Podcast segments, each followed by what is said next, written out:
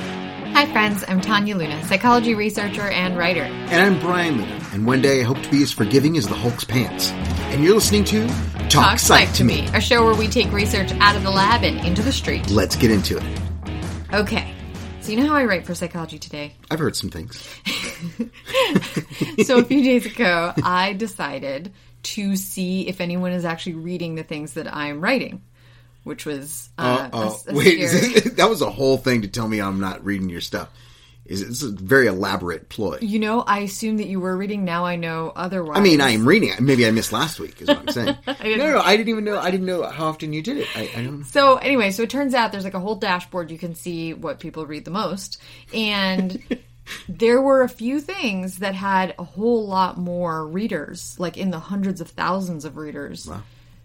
Do you want to guess what the most popular Sex. topic was? Sex. No. Um. But only because they didn't write about sex. So good suggestion. Oh, so coming something to you you've- next okay, week on so something- Psychology Today. something you've written. Um, Sex. relationships. uh, no, Okay. Um. you get one more guess because Okay. otherwise this is going to stop being interesting. um, uh, uh, b- uh, d- uh, d- anger. anger oh okay you're in the you're in the right ballpark so pretty much anything that i wrote that had to do with negative emotions There you go. got way more readership than anything else again i didn't try sex so stay tuned psychology today for that Yeah. so i figured that's what we should talk about today since Sex. no Oh. that'll be after Negative the show. emotions. yeah. Negative emotion. negative emotions but specifically the thing i find fun about negative emotions is how do we get the most good out of the things that make us feel bad It's funny you brought this up because before we started recording, speaking of negative emotions, I was playing Call of Duty, and my which is it's for a video people game. who don't know. Oh, okay.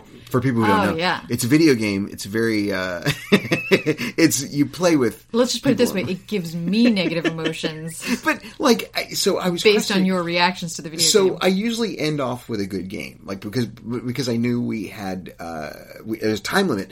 I ended off with a game I really stunk, like eh, like that round. I was just I was trash. I was garbage. So I was so mad, and I was like, God, why do I play this game?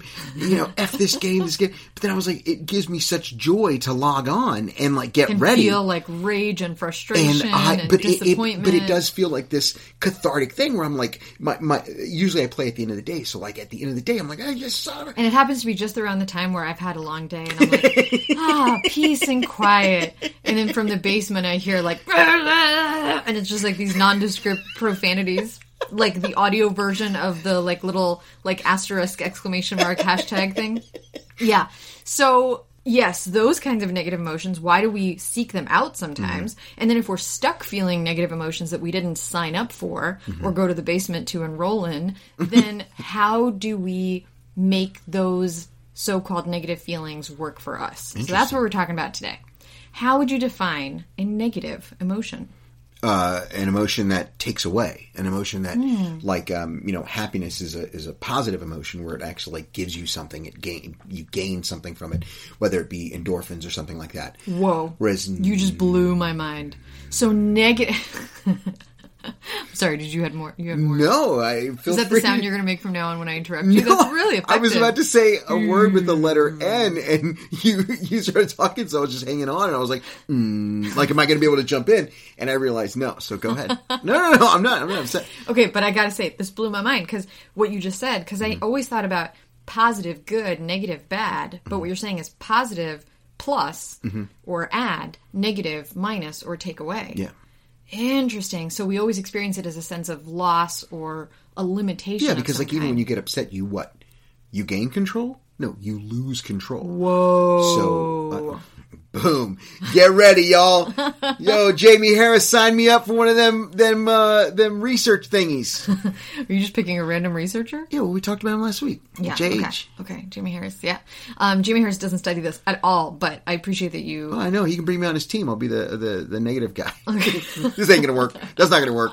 This is dumb. Or he could remove you from his team. and that way you'd be the negative guy. Oh, Then, Yeah. but anyway, I'd be the positive guy. You'd be the It's positive negative guy. times a negative. Yeah, a negative times a negative equals a positive. There you go.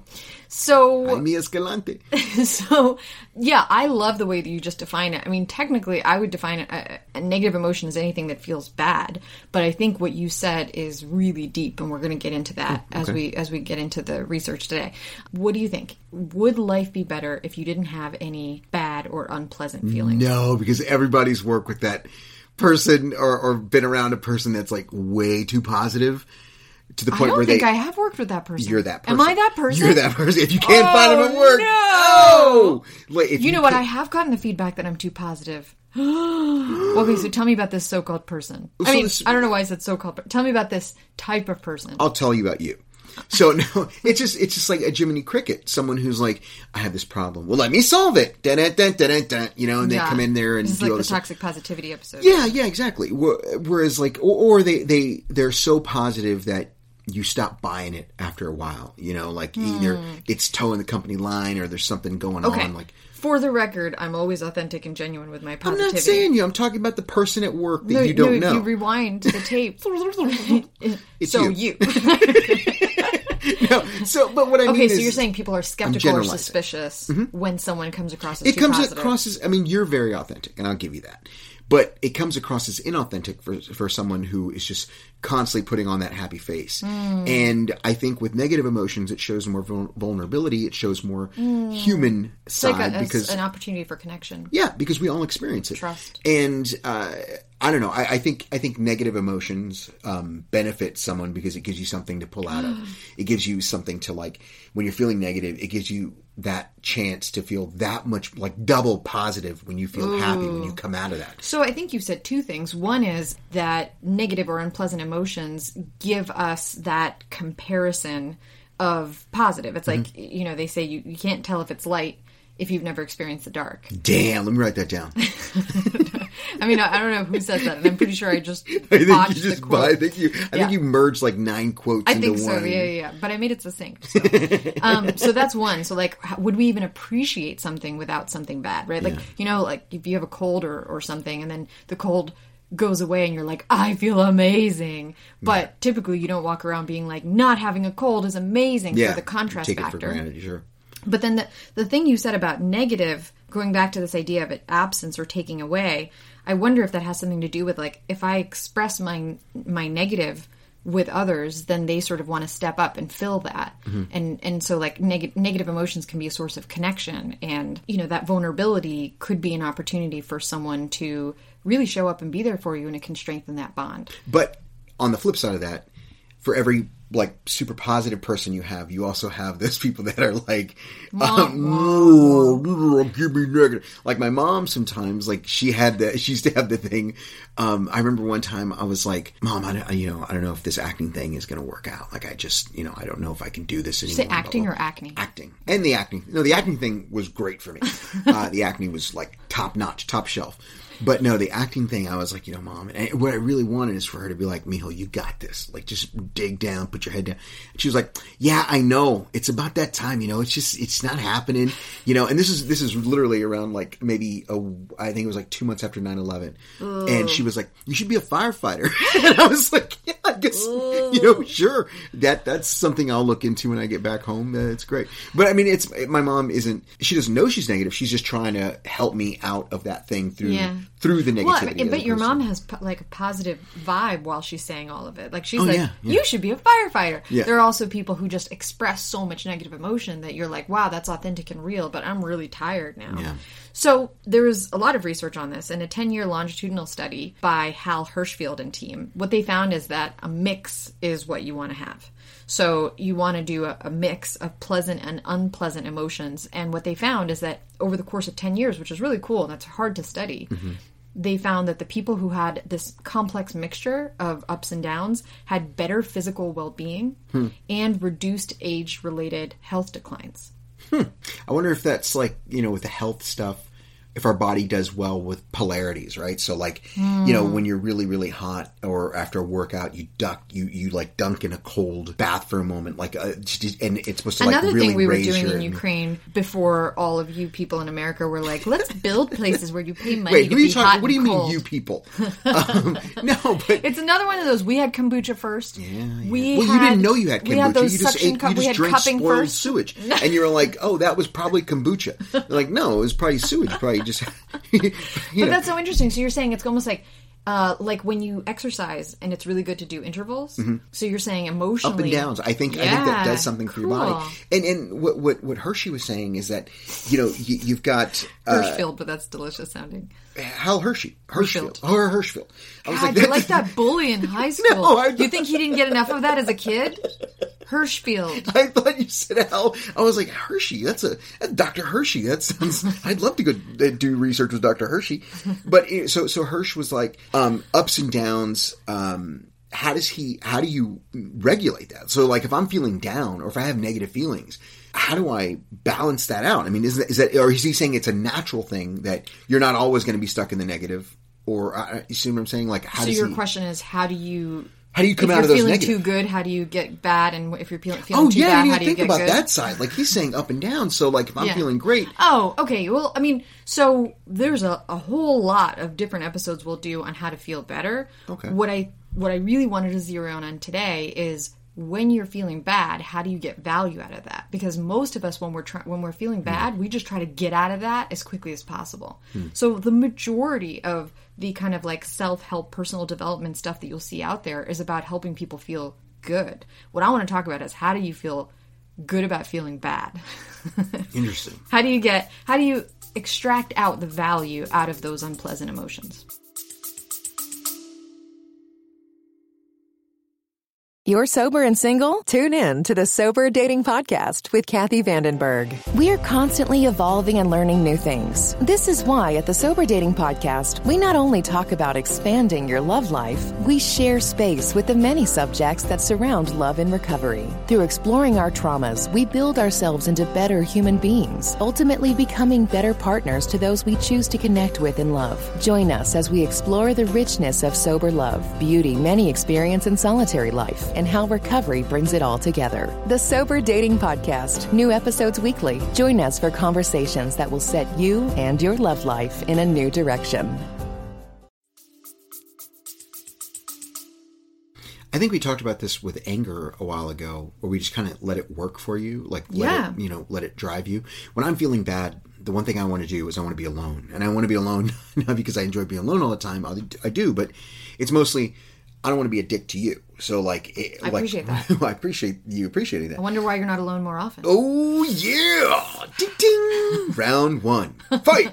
Uh, we, I, I think, uh, even when we're fighting or we're, we're ending a fight, I'm always like, I'm gonna go downstairs for a little bit, and you know, you try to keep me, you try to keep me in the fight, and I appreciate that. But a lot of times, I'll I'll go down and um and do something like maybe I'll clean up the clean up the garage or I'm clean up uh you know my areas or, or something. But are you know. trying to are you trying to like distract yourself? No, no, no. I think I, that that that that fight, that that anger, the the negativity, it fuels me into like a physical Oh, so movement you forward. kind of use that emotion for Yeah. motion. Yeah, in a like way. last week, I. I yeah, Boy, you were really giving it to me, and so I, you know, giving me the business. So I, I that garage right now for the is record, spotless. Brian Luna was really upset with me because I was offering to cook him a meal.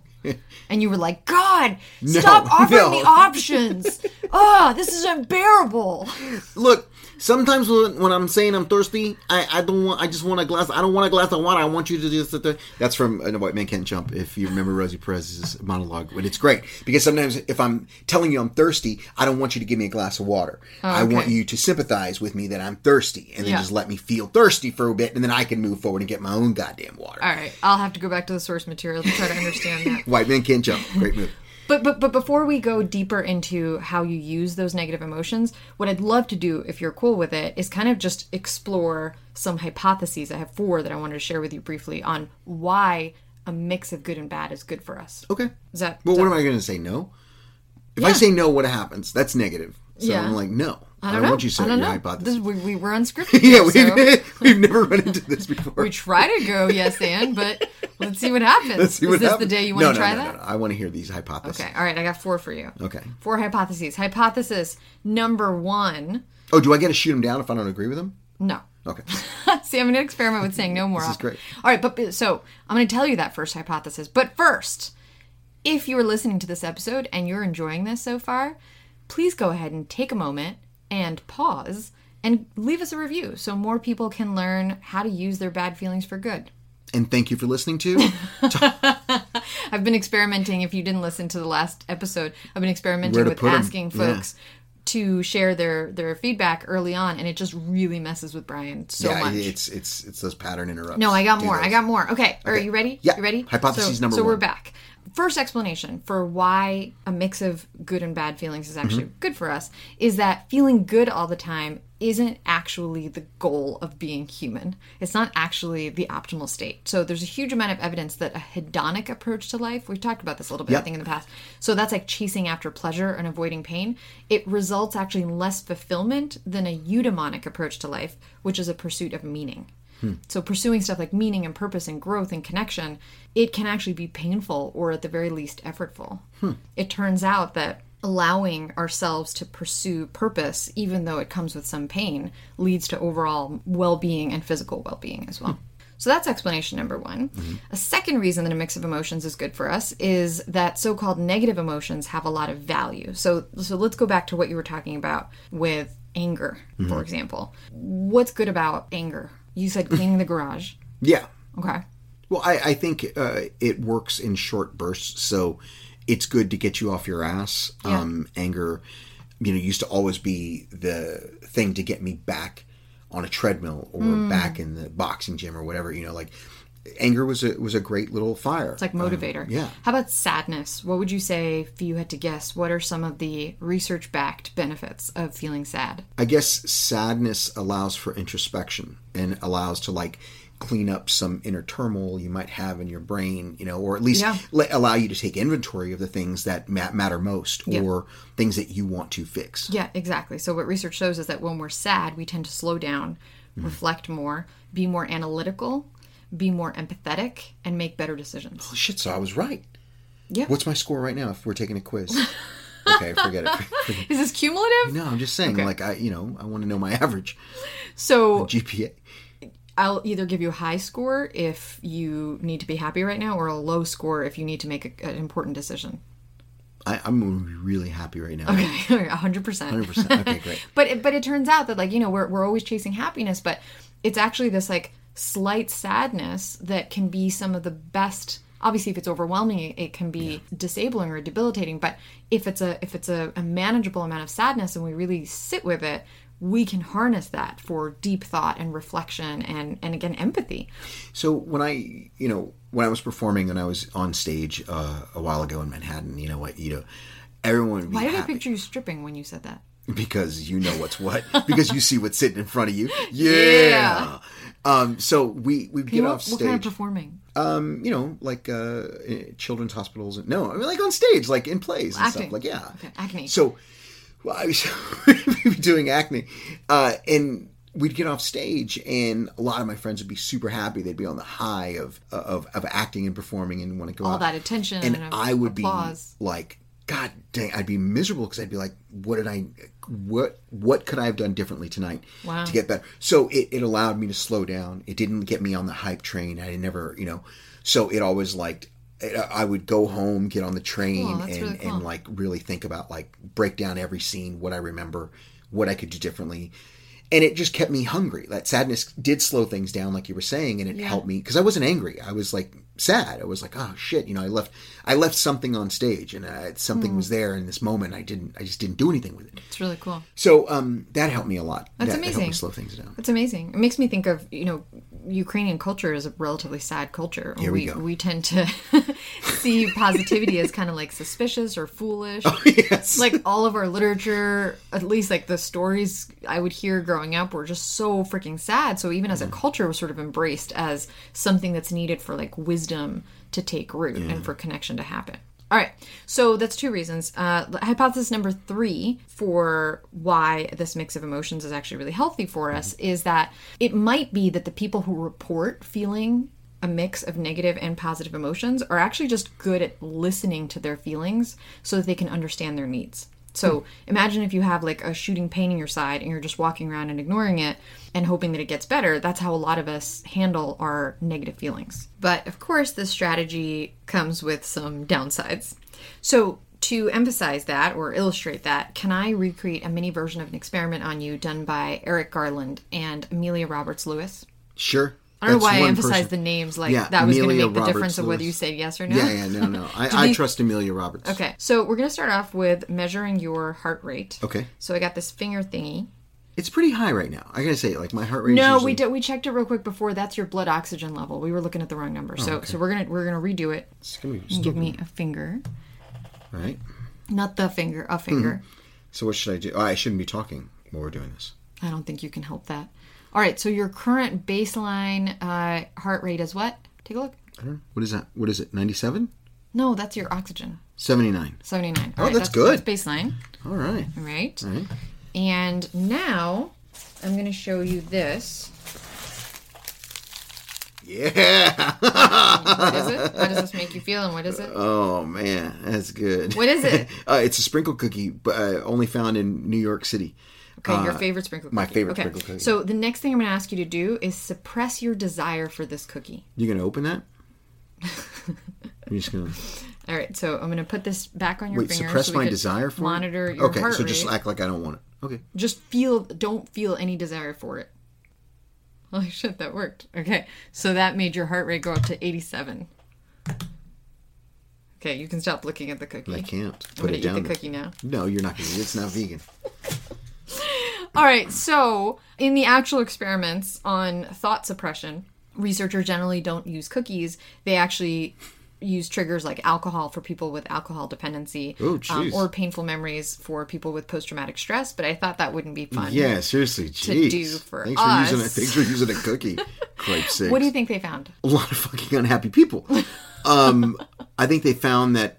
Well, look, What they happens needed to do a whole study to say if you don't think about something, try not to think about something, and people are like, okay, I won't think about it, and then all that's all you can think about, and it gets you all jacked up. they had to do a whole study on something that we used to do as a kid. Okay, don't think about this apple juice, and people were like, oh, I can't think about it. All I'm thinking about is the apple to juice. What? You used to do this research? Everyone does. So this, as a this kid. study was a replication of your original research done by Oh my Brian God. Luna and in team. the in the second grade. So thanks. Uh, Okay, fine. Not surprising to you, but what they found is that attempting to suppress thoughts and feelings increases our body's stress response, which can be very harmful to our health. So it not only is hard to do, when we attempt to do it, it physically wears on our body. so you want to know what's Did funny? you measure that in second grade Yes, with your apple because juice? in the '80s, this was part of a, of a weight loss technique.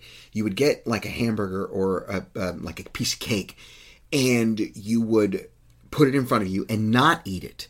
Right? Oh God, the And 80s were the weirdest So listen, time. listen. What it would do is it would get you all jacked up, and then everyone's like, "You feel your heart racing? That's your body telling you you don't want or whatever." But basically, it, it, that's it your would- wait. That's your hard time. that's your that's your body t- saying that you that's you fighting against your body, basically saying that you don't want it. You're stronger than it. it's about breaking your will. But what they would pitch is that that that heartbeat that you feel, like the pulsing, the throbbing in your neck and that your pulse, Yeah. that's your body burning fat. Oh so like my yes, it was a lord. thing that people like. I'm gonna try that tonight. yeah, it was the it was the dangling the carrot in front of the thing. I mean, they, we even see it in old '80s movies, like when they're they're during the workout montage. You know, they'd be on a, on a bike and they'd be laughing. You know, like the guy would be eating pizza in front of the person trying to lose weight. I've and- never seen that montage. It's what a, terrible montage! It's a mo- terrible montage. And Why do you say Wow. montage? How do you say? it? Montage. no, you don't. Montage. no one says montage. That's Montauk. Wait. Oh, maybe I'm thinking of Montauk. Yeah, I think so. Out in Long Island. So anyway, Montage. doing this repeatedly, montage. just trust me, I learned this language in school. Uh, so doing this repeatedly, this kind of like thought or feeling suppression causes unhealthy coping mechanisms for a lot of people, like self-medicating with drugs, alcohol, even overeating can be a form of self-medicating. Plus, trying to chase intrusive thoughts away, actually, as you have demonstrated, leads us to have more of them and more intense versions of them. This is a phenomenon known as amplification. Yeah, we called it that too in the second grade. I wouldn't be surprised. Or I like to, you know, often quote, you've probably heard me quote Carl Jung before saying, what you resist persists. oh, that's good, Carl Jung. That's that's good. 'Cause That's it good. rhymes. So, Uh, do you have an example of this phenomenon that's not a cookie or apple juice in second grade? like, Um, like a real real talk one? Uh, a good example is, I guess, I, it's not really a good example. So maybe it's you're gonna you're gonna shoot it down, but like road rage or like building something up. So like someone cuts you off. And like instead of just letting it go in that moment, you try not to think about it, try not to think about it, you're pushing it down, pushing it down. All of a sudden you're or or, or no no no. I guess even better, um But I think road rage is true because it would probably be just like road frustration, and then the act of suppressing it is probably what turns it into rage. turns it into like a seething rage. But I'm also thinking like, you know, growing up, the stigma that men had about like not being able to talk about things and not being able to like, Oh, yeah. uh, uh, like you know, express our emotions. We had to be the strong silent type. We, you know, even that's even a, that's even a type. You know, the strong. si- I went the strong silent type. You know, emphasis on the silent. Uh, so, you know, I think Just got that the strong type with you. but that but that was just like that I think led to a lot of heart disease. Oh, my and, uh, God. a lot of bad Absolutely. nutrition and weight gain and horrible things. Well, because the stress blood itself pressure. Mm-hmm. is bad for the body, and then that stress causes you to do things that are unhealthy for your body. And again, it just persists and, and amplifies. Mm-hmm. but over even, and even over and over. uh, you know a lot of people live with regret. The one thing that I'm happy that I've done with my life is that everything I've done in the past that I've that I regret, even if it's back in high school or you know uh, um, something I've done in middle school, even I've talked it out with my therapist and stuff, so I can like actually work through those feelings. exactly. And I think a lot of times what we've done, what what what we do as as people, especially where I'm from, is that we bury that shit. Like we bury it like it's a dog with a bone. You know, we put And it that- turns out that even if it might look like it on the on the surface, it doesn't actually stay buried. Or I guess it stays buried, but then it like rots your foundation or something. Jeez. Yeah, I guess so. I was going to say it pops up, but yeah, I guess it also rots your foundation. For Christ's I don't know. I'm sake. also like mixing metaphors there, but you get the idea. yeah. So exactly what you said. So some of the best things that you can do is literally just make time and space to listen to that feeling. And again, this is connected to that hypothesis about why is a mix of emotion good for us? And it comes back to maybe the reason that that the people who say they had a mix of feelings were most healthy is because they were just good at noticing oh i have this feeling i have this other feeling it's like they could see the granularity of all those different emotions so the first thing you can do to, to try to listen to what you're feeling is try to put it into words this is a technique called affective labeling so you just find the emotion and you put a word to it Oh yeah, yeah. We- I I think I actually did that with my therapist. Uh, like you know, what are you feeling when you talk about this? Like, yeah what- where are you feeling yeah. it Oh, what's the yes. sensation exactly like the more you can put words to it and locate it in your body the more you can it's not about getting rid of it it's about like learning from it it's, it's like imagine this negative feeling is this person that's just constantly shouting and trying to get your attention trying to get your attention and you're just like stop it stop it go away go away they're just going to shout louder and louder and louder so the idea is just to be like hey what is this thing what is it asking for where is it that kind of That's thing how they treat trauma right now in therapy. Like, um, I remember talking with something very difficult with my therapist, uh, something that happened in my past, and we sat there with it. And as I retold the story, she asked me where I felt it in my body. Like, what, what? She's like, stop and tell me where are your feet, where are your hands, where's your back, like, what are you feeling?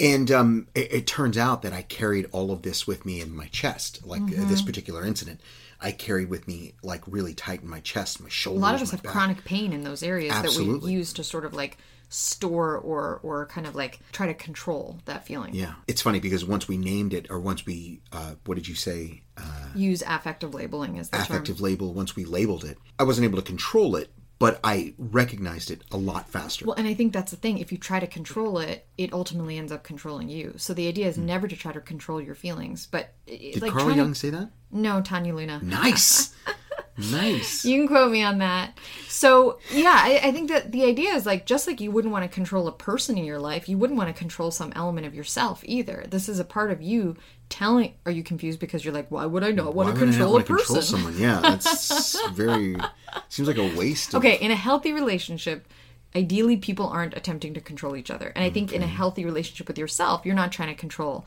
your own feelings. You're just like, hey, feeling, what's up? What, do- what are you telling me? Okay. Thanks. Thanks for that information. So you could do this alone in your mind, but you'll probably get even better results by journaling. There's a lot of research that shows that just writing out your feelings every day, just not something you'll ever show anyone but yourself. Uh, and as you said, talking to a therapist, talking to a friend, all of that really serves the purpose of being able to start putting words on these feelings. And then once you have a decent sense of what you're feeling, try to do what I think of as flip siding it. So, like you said, our negative emotions are things that are missing. And I never thought about it that way, but it, this flip side approach, I think, makes even more sense if you think about it as a negative emotion is something that's missing. Mm-hmm. And so, flip siding it is figuring out, okay, something is missing. What do I need? Hmm. Because that's what it's like hunger is something that's missing, thirst is something that's missing. If you keep ignoring it, it's not going to turn out well for you. You're not going to be able to ignore it for long. Yeah. Hmm. So in the same way, negative emotions, something is missing. Flip siding it is going, okay, what's the flip side? What is it that I need? Interesting. So I think that's where I struggle. I, I don't always know what I need. yeah, Uh, so yeah, that's that's interesting. I like. Hi, this is Ross, the host of Smells Like Humans, a show about interesting and quirky human behavior. We bring humor, empathy, and warmth to topics such as relationships, dating, work, self compassion, weddings, phobias, aging parents, travel mishaps, death, and many more. Ever wonder what happens at a cuddle party? We talk about it. Free range kids in restaurants? We've got some thoughts. Bedtime stories for adults, we're on it.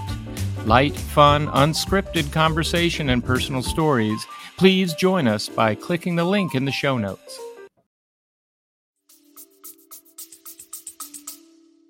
Oh, so so there's a few examples. Okay, so so sadness is triggered by loss. So if you identified, you've done some affective labeling, and you go, okay, I'm feeling sad. What's a question that you can ask yourself to try to understand the flip side, the need?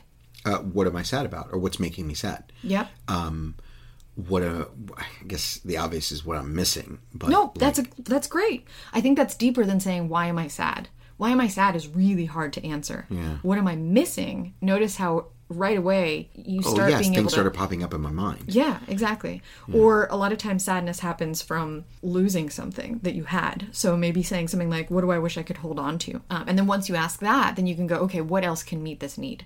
Hmm. And sometimes with sadness, you just have to name it and kind of honor that you lost something and that you're disappointed or that you're grieving, and that's enough. And sometimes you go, What am I missing and how can I fill that need? So, question for you: I- Is it possible? I mean, I guess it is because what I the example I have in my head is it possible to get what you're missing wrong? Is that why people like fill the hole with shopping or like uh, um, even working out? Something I think that's so, very absolutely. positive, Because I but- think, but I don't think that the people who are sitting there going, "What am I missing?" I don't think the answer their mind is giving them is shopping, shopping. You'd be surprised. I mean, like you. ma- Sometimes I think people are like, "I just need to get out there." You know what would make me happy? Going out and buying a new pair of kicks Mm. That's a good point. or something yeah. like that. I guess the, the the the goal here, ideally, is to go, "What is causing my sadness? What need is that created, and right. how can I You're right. really fulfill that?" what am I missing? am I missing? Not what. Not will make what will me make me happy. feel But I think better. we often we often get those For things sure. I confused. agree with like you. know, and uh, like what am I missing? Oh, you know what? I, I'll go and eat something. That always makes me happy. Yeah. You know, or, or I'll. I, I think you're right. So it's like, what question are we asking ourselves when we're sad? Are we saying, what am I missing? Or are we saying, what will make me feel better? Exactly. And what will make me feel better is not the useful question. Hmm, okay, so let, let- maybe let's do two more. So stress is triggered by the perception that we don't have the resources to achieve our goals. And those resources could be Time. time, money, ability, whatever it is. So let's say that you're feeling stressed. What's a question you can ask yourself to try to understand the need? what needs to what needs to happen? What's uh, high priority? I love that question because a lot of times when we're stressed, we don't even understand what the goal is, right? So, so we have this kind of amorphous blob of a feeling, but just saying, wait, what's important to me to achieve right now? MITs, baby. When I was a when I was Most managing important things. most important things. uh, MITs. When I was a manager, Mm-hmm. uh, that was my biggest thing. If I knew I was going into a stressful week, if I knew like all these reports were due and all these kind of things, or we're getting a huge visit from another, then I would sit there s- Sunday night. If I didn't do this, I would go nuts. I would. What is? What are my most important things for tomorrow? What are the three most important things I got to knock out to get? And my day notice how started? that's more helpful than saying, oh, why am I so stressed? Mm-hmm. You flip side it and go, okay, I'm stressed. It means that I feel like I don't have what I need to achieve my goals. Step one, what's most important to achieve. And then step two, you can go, what's making me feel that I'm not capable of achieving those goals? And when you ask those two questions, then you can either switch the goal so that it's more achievable, or you can see if you can find more resources so that you can achieve the goal. That's perfect because I mean, even looking at your to do list is not enough because your to do Yeah. list will stress you. The, Yeah. like, like when you look at your emails uh, Sunday nights.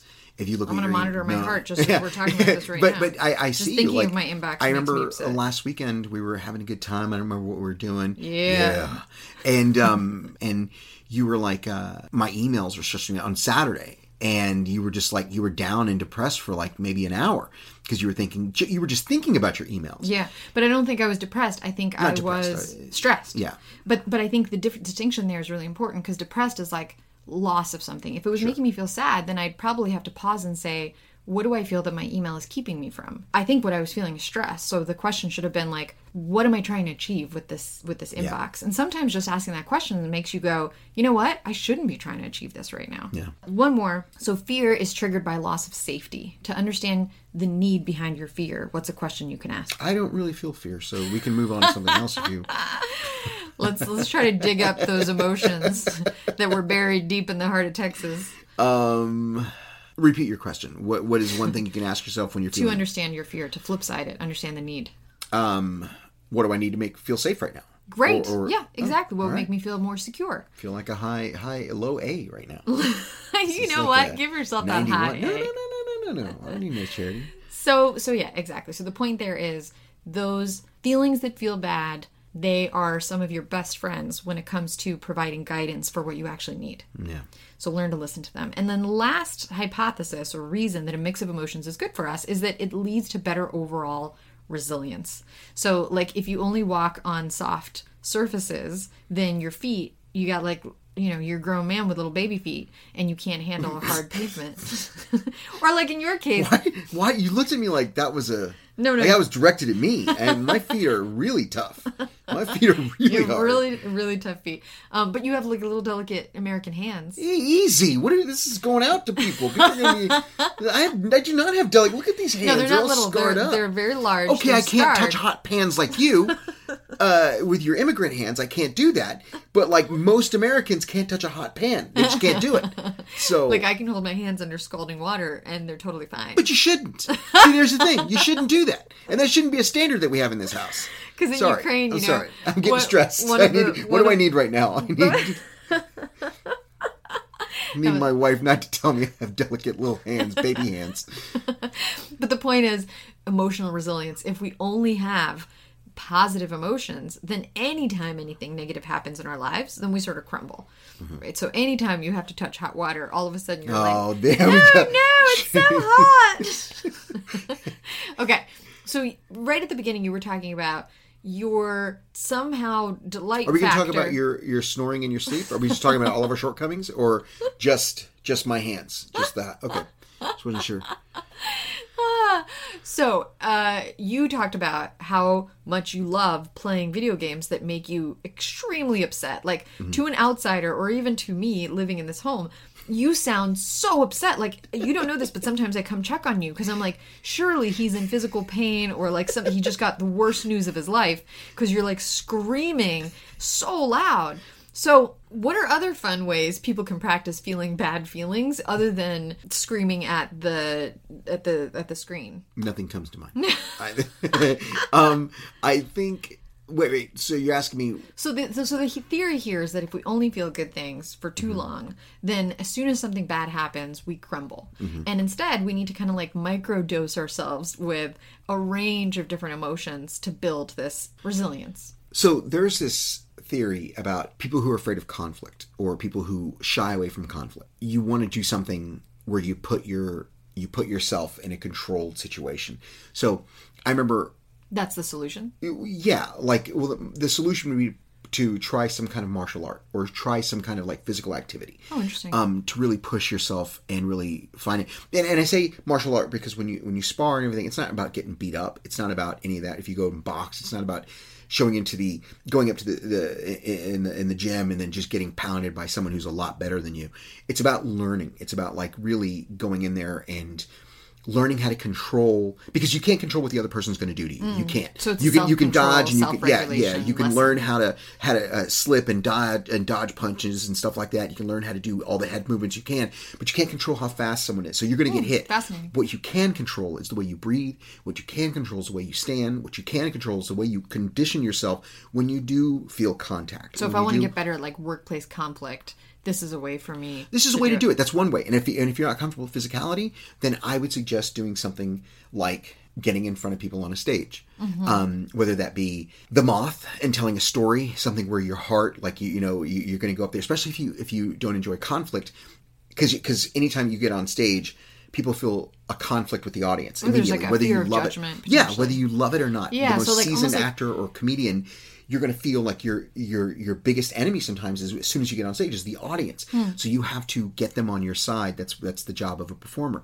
So I think if you are feeling uh, fear of conflict, then you do something like this. You do something where you put Yeah. yourself in a controlled situation where you're not going to get hurt. I'm not saying go challenge people in the street, uh, you know, and be a vigilante. story fight. Yeah, with story fight, story off. I'm not telling you Story to put on a cape and cowl and go be Batman. I'm saying do something where you learn who you are in a conflict and learn more about yourself in Yeah. conflict. Well, and and what you're bringing up as it pertains to getting more comfortable with conflict, I think you can generalize to just being more emotionally resilient. Like look for little opportunities to put yourself into increasingly uncomfortable situations. Mm-hmm. And it- that could also ideally mean- Uh, there's some fun factor to it as Yeah, well. like, you taught me this at like when we socialize. Um, I used to just not say shit to anyone, you know, and Just the two of 'cause- us? Yeah, like no, no, but like if we were to go to a, I don't know, I, the thing that comes to mind is uh, a few years ago when your uh, your retreat was meeting for karaoke. Uh-huh. We went into this room, like like and- our company retreat. Yeah, your company retreat. And there was there wasn't a lot of people. There's like 15, 12 people in there. And I was like, I do not want to go. I don't want to go in there because I don't know anyone. And I remember you telling me just like just I used to always say, what is that thing you used to say? And I loved it. Um, pot of gold. It- it- you say, it, Oh, yeah. get to the pot of gold on the other side of awkward. Which is, I mean, I can't tell you how much that shaped my life because one of the things that has always been my problem isn't conflict, obviously. conflict I isn't so, wish. but it, it, it's it's I guess that fear of judgment or um, getting over my shyness. I, Yeah. I have a really hard time um, with that, and so I'd go to a party and not say anything. But you told me about the get the pot of gold on the other side of awkward. So I used to go and start conversations with with people in the room, and I just be like, "Holy shit, this is terrifying. This is." I don't know why it's That's so cool. scary. So it's almost like, oh yeah. I mean, I think a lot of people feel that f- for various reasons, but I think what you're bringing up, I, I forgot, I forgot that I used to say that, and for me, it helped me because it helped me recognize that just because the middle can feel uncomfortable, doesn't mean that something's going wrong. Like you know, like I love swimming, but getting into the water can be so unpleasant. But then once you're swimming, you're like, oh, this is the best. I, you can't even remember. Yeah, uh, exactly. what it was like and it to was not- totally yeah, worth it. Yeah, yeah, yeah. So just recognizing that the way there can feel unpleasant, but then that gets you the reward. Yeah, so that's really, really And I think cool. little challenges. I mean, it's so easy to not do it. Oh, I'll do it tomorrow. But there's so many little things you can do. And for me, the the little thing is talking to people. Uh, like, and I do it a lot now. I, I do it. Yeah, I you know, noticed with Uh, starting conversations. It's I. It still terrifies. Not terrifies me. I'm not like. But it's awkward, it's but unpleasant. it's it's unpleasant. I don't want to do it. So what what you know the get to the pot of gold on the other side of awkward framing is about the pot of gold. What we're learning from research on negative emotions is that even the awkward is the gold. So having those kind of jittery, unpleasant, anxious feelings as long as you're not overwhelmed by them, that builds our resilience. Because then when you're in a really social situation, you've built up that muscle and it doesn't feel like a heavy lift. I'm Dr. Julie Bruni, And I'm Dr. Jeremy Allen. and we want to be your doctor friends. We are two physicians who work at a nationally ranked practice and take care of some of the world's greatest athletes. We field questions all the time that start with, My cousin told me this, or like a fitness guru sent me a targeted ad about that. We love answering these questions and offering peace of mind to our loved ones. So are you feeling confused? Listen to your doctor friends. Adrift in a sea of medical misinformation? Listen to your doctor friends. Just bored on a Tuesday? Listen to your doctor friends. Come on, let's be friends. Get by with little help from your doctor friends. Listen to your Doctor Friends podcast wherever you get your podcasts. I think right now in our country, uh, probably all over the world, but I'm focusing right now with what we have going on with the headlines. Um, in the U.S. I think in the U.S., I think we can stand for a little more resiliency. You know what I mean? I think uh, that's a great point. I think it's with a lot of our emotions. I think whether it's like, oh my gosh, what you're saying is so morally repugnant to me, Mm-hmm. instead of being like, and that's kind of interesting. Why do I feel that way? Let me learn more about this. Like, that would be an awesome reaction. Or like, what you're saying is so offensive, I can't stand to hear it. If instead you go, huh, that's interesting. Like, tell me more about this thing. So I guess this is like going back to like 2015 when people who looked like me were in the crosshairs of a lot of Americans right now. You know, people with dark skin that were Latino and people were saying horrible things I mean, online. in talking about immigration. yeah, immig- not just immigration, but the people that were go back to where you came from Yeah. became like a, a goddamn bumper sticker. you know, would be San Antonio. which is San Antonio, Dallas for me. Like I was born in in the Big D, uh, so I- it, it was it was really hard because it took so much effort for me to Mm. say, well, why are you saying that? You know, like where, where's this coming from? And and you'd have to do that on Facebook because no one was really saying that to me all the time, but they were saying it to to, to people who out there. You know, they were saying it to people. I saw it on the news. I've Yeah. seen people interacting. Well, and and I've seen Facebook people- isn't super well designed for like, tell me more for about this talkbacks. perspective. Yeah, I know, but but it made me feel good just just to ask that question. It, it, For Hmm. some reason, it felt like it gave me back control. It gave me back like your hurtful thing that you just said about people who look like me yeah. didn't land the way you wanted it to, and all I want to know is where where that where that's coming from. from Wow.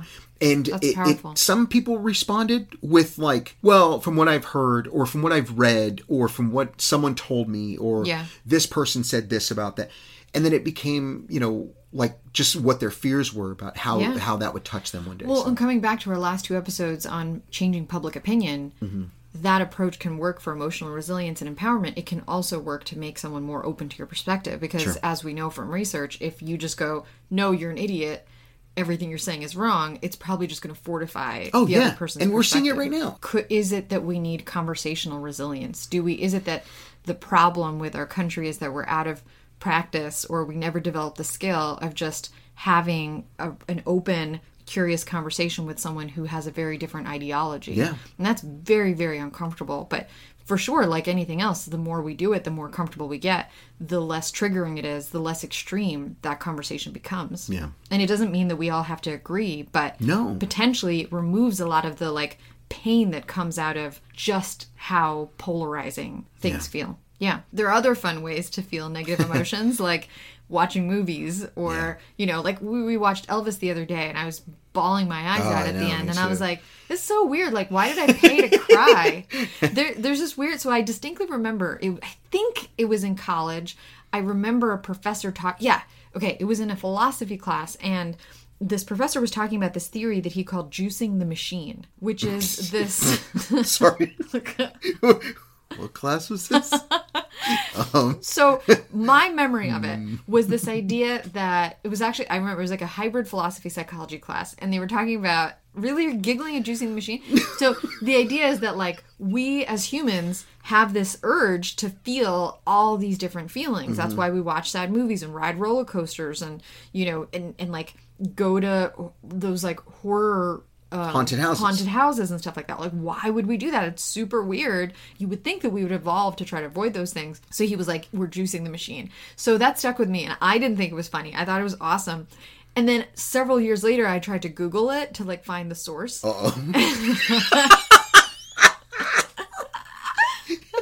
no, and what? now the FBI has your computer. I didn't find anything lewd, but the only thing I found was two interviews with me using the term juicing the machine.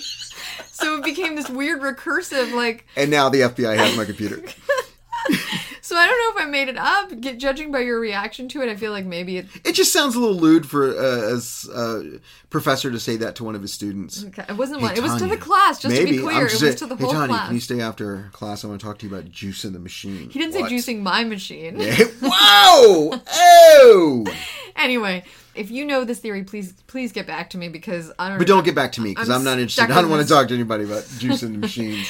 But anyway, I, it- there there seems to be something that like this craving to just have a variety of emotion, and it seems that it truly is so important for us to build that resilience. I know I'm joking around, but it, it makes complete sense about Juice in the Machine because you do want to. no, you do want to. You know, it makes. That's why I love. I look, my biggest thing is safety. My biggest thing is keep my head on a swivel and making sure every night we go to bed, we, we're safe and we're secure in this house and everything.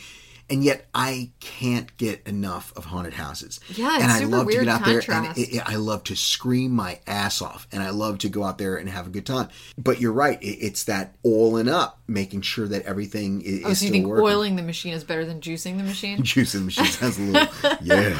So yes. But horror films too. I mean, I'm a bit. That's why I love to get the get my freak on with the freaks. Uh, So that's I what the love research is showing. Like, embrace the variety and the range and complexity of emotion. So, in our last couple of minutes, what I'd love to share with you is just my three favorite tips for getting for juicing the machine. No, my three favorite tips for actually finding out what some of those negative emotions are because a lot of us don't don't even know what they are so it's really hard to start Okay. so i'll share my three let me know if you've got any others number one do a numbing cleanse that. numbing cleanse. what I mean by that is a lot of us feel really uncomfortable with our negative emotions, and so we tend to cover them up with stuff. So here's my guidance, and I know that you would never do this, Brian, but for one week straight, stop putting band aids on your emotions. So what that means is don't watch TV, don't listen to music, Okay. don't consume drugs or alcohol or cookies.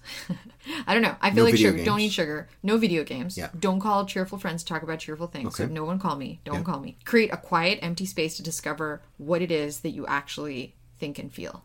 Huh? No, I think you're right. I think you're absolutely right. I would never try that. so, what's next? For me, I I recognize that. So you know I like to I'm a, I like to power listen to books. So I'll listen to like 2.5 three times speed. It's- you it's hate it, bananas. But I- my it brain loves it. I'm like nom nom freaks nom me nom out. nom. It's Freaks me delicious. out. But what I was realizing is that I had this kind of like low level bad feelings, and I would just wake up. First thing I do is just start pumping high speed words into my brain. And I was like, oh, this is good. I'm learning. It's all interesting. I was like reading nonfiction. Mm-hmm. And I actually forced myself to stop listening to books for a week so that I can better you can- understand yeah. what is in my actual mind? Like, what am I thinking at normal speed? So, number one, do a numbing cleanse. Number two, I don't know if you'll be up for this one. Number Schedule- one wasn't a, wasn't a winner for no. me. So okay. All right. So number you two. had you lost me at no TV. So go ahead. okay. All right. Number two, schedule a pain date. What I mean by Oh, this, this I like. Go ahead. is- What's up?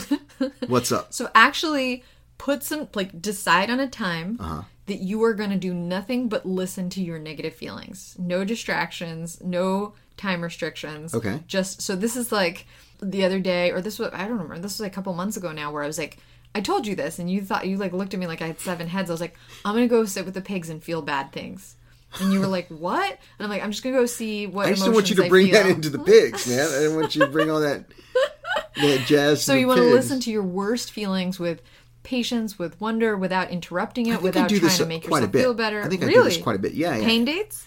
Yeah, well, I mean, yeah, I, I think I do this quite a bit. I, I really do uh, That's really focus cool. on. I don't. I don't. That's why the first one doesn't really sit with me Because you don't feel like you're, you're I don't. feel- I numbing don't your- numb. I your don't numb pain. anything. Okay. Yeah, I, I sit in it and I, and I All right. stew. Or, okay. or- All right. If you're like me, then you might need to start with step one cleanse yourself Numb- of the numbness. distractions number two just sit there and just like really get to the depth of this of this feeling for me it resulted in like spooning the pigs and sobbing into their into their like i was gonna say into their fur but they're they just lost all their fur because Yeah. it's summer so i was just like sobbing Those into poor their, pigs. their I could little see with their pudgy eyes wide bellies open, like, what the hell is mom doing? they were actually very comforting. But the point was like it wasn't trying to make myself feel better. I was just like, what is in this feeling? What what's going on there? And then number three, this has been completely life changing for me. And there's so much research. We talked about James Pennybaker's research. There's so much evidence that writing every single morning Yeah. can be transformative. So spend five to 30 minutes just getting what's inside your head out onto a physical or digital page. So what do you what what suggestions do you have for someone like me who once they start writing I start feeling pretentious or I start feeling like I'm writing s- so like Well, what's the pretense? Like, what's Well, the like eh, phoniness? I, I feel like I'm just going through the motions and I'm I'm performing a little bit. Like I feel like I'm I'm writing to write and I should be saying something here, uh, like filling dead air. I mean, one way to think about it is just it's like a conversation with yourself.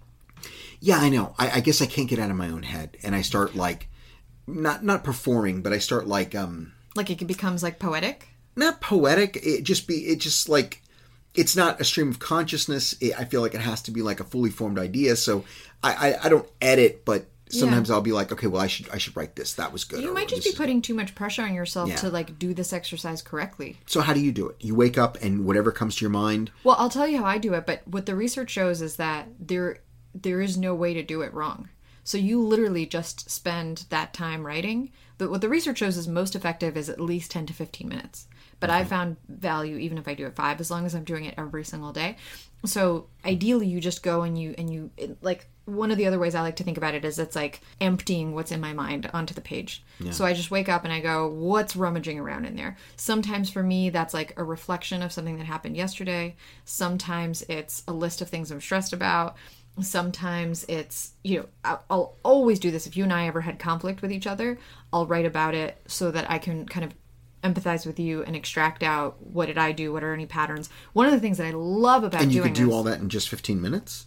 Yeah, what I'm you very did, efficient. What you did wrong? Ha, ha, 15 minutes every day. Yeah, exactly.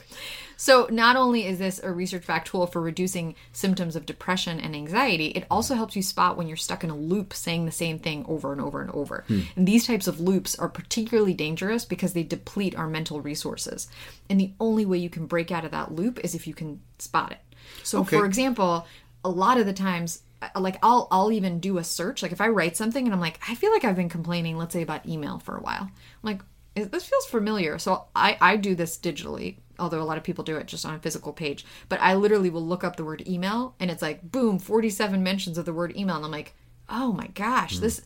I gotta stop Recurrent. this. Hmm. Yeah, like yeah, this is this keeps happening, and it's like poking the same bruise over and over and over and over and over. And so it helps you notice when those loops are there, so that you can break free of the loop. all right, I like it. Maybe I- you know I can't commit to say I'm going to do it tomorrow, but I might try it this week to just get up and see. That's the thing is I can't type that fast, but You can write on paper, and you don't have to do it fast. You can also speak into an audio uh, recorder. oh, I can monologue. Okay, all right, I can do that. Yeah, I, think do it's, that. the point is good. Like if you if you want if you don't want to actually like use writing, speak into a recorder and just you know go somewhere where you're not worried that someone's going to hear you because the point is to keep this completely private, and you can delete it if you want or just just I might promise send you yourself some you're not of going it. to I show might it to send you anyone. some of it. Hmm. no, you you have to commit to never showing it to anyone. Because then it's completely safe. You're not doing it because you want it to sound good or anything like that. So Right, it's fine. just between. But if I you leave and it you. out and you re- and you listen to it, I can't do anything about it. if it's just like sitting It's with a sitting- big arrow next play, to it, press play, press play. play me. So that's all I got for today. All right. Any takeaways from you? Uh, yeah, yeah. I, the journaling thing. Yeah. Um, sitting with my emotions, um, Or lying with your pigs with your emotions. lying with your pigs with your emotions, I, a lot. I, like we talk about the negative stuff and how to make it work for you. Big yeah, takeaway it- for me it's- is thinking of negative and positive emotions as adding versus subtracting. And I think the next time I experience a negative feeling, I'm going to go, what am I missing? what am I missing? That's huge. That's a huge thing. Yeah. And it's really cool because think about like a life without negative emotions, you would never know what your needs are. You know what I'm missing right now? Like it just popped in my head. A cookie? Reviews. Oh my so gosh. if you like the podcast, Yes. and you feel something positive that you want to give, yes. drop a like, drop some stars, drop some stars, and then find and let us know what we're doing right. and so get we in can on keep this with doing it. us. Yeah. We're we're not just trying to entertain here. We're trying to help people get good at share stories, their share feelings, examples, their uh, emotions, reach their- out. Uh, their empathy. Absolutely. Help us out, and as always, Thank you for listening to Talk Psych Psych to Me. There we no, go. no, it's so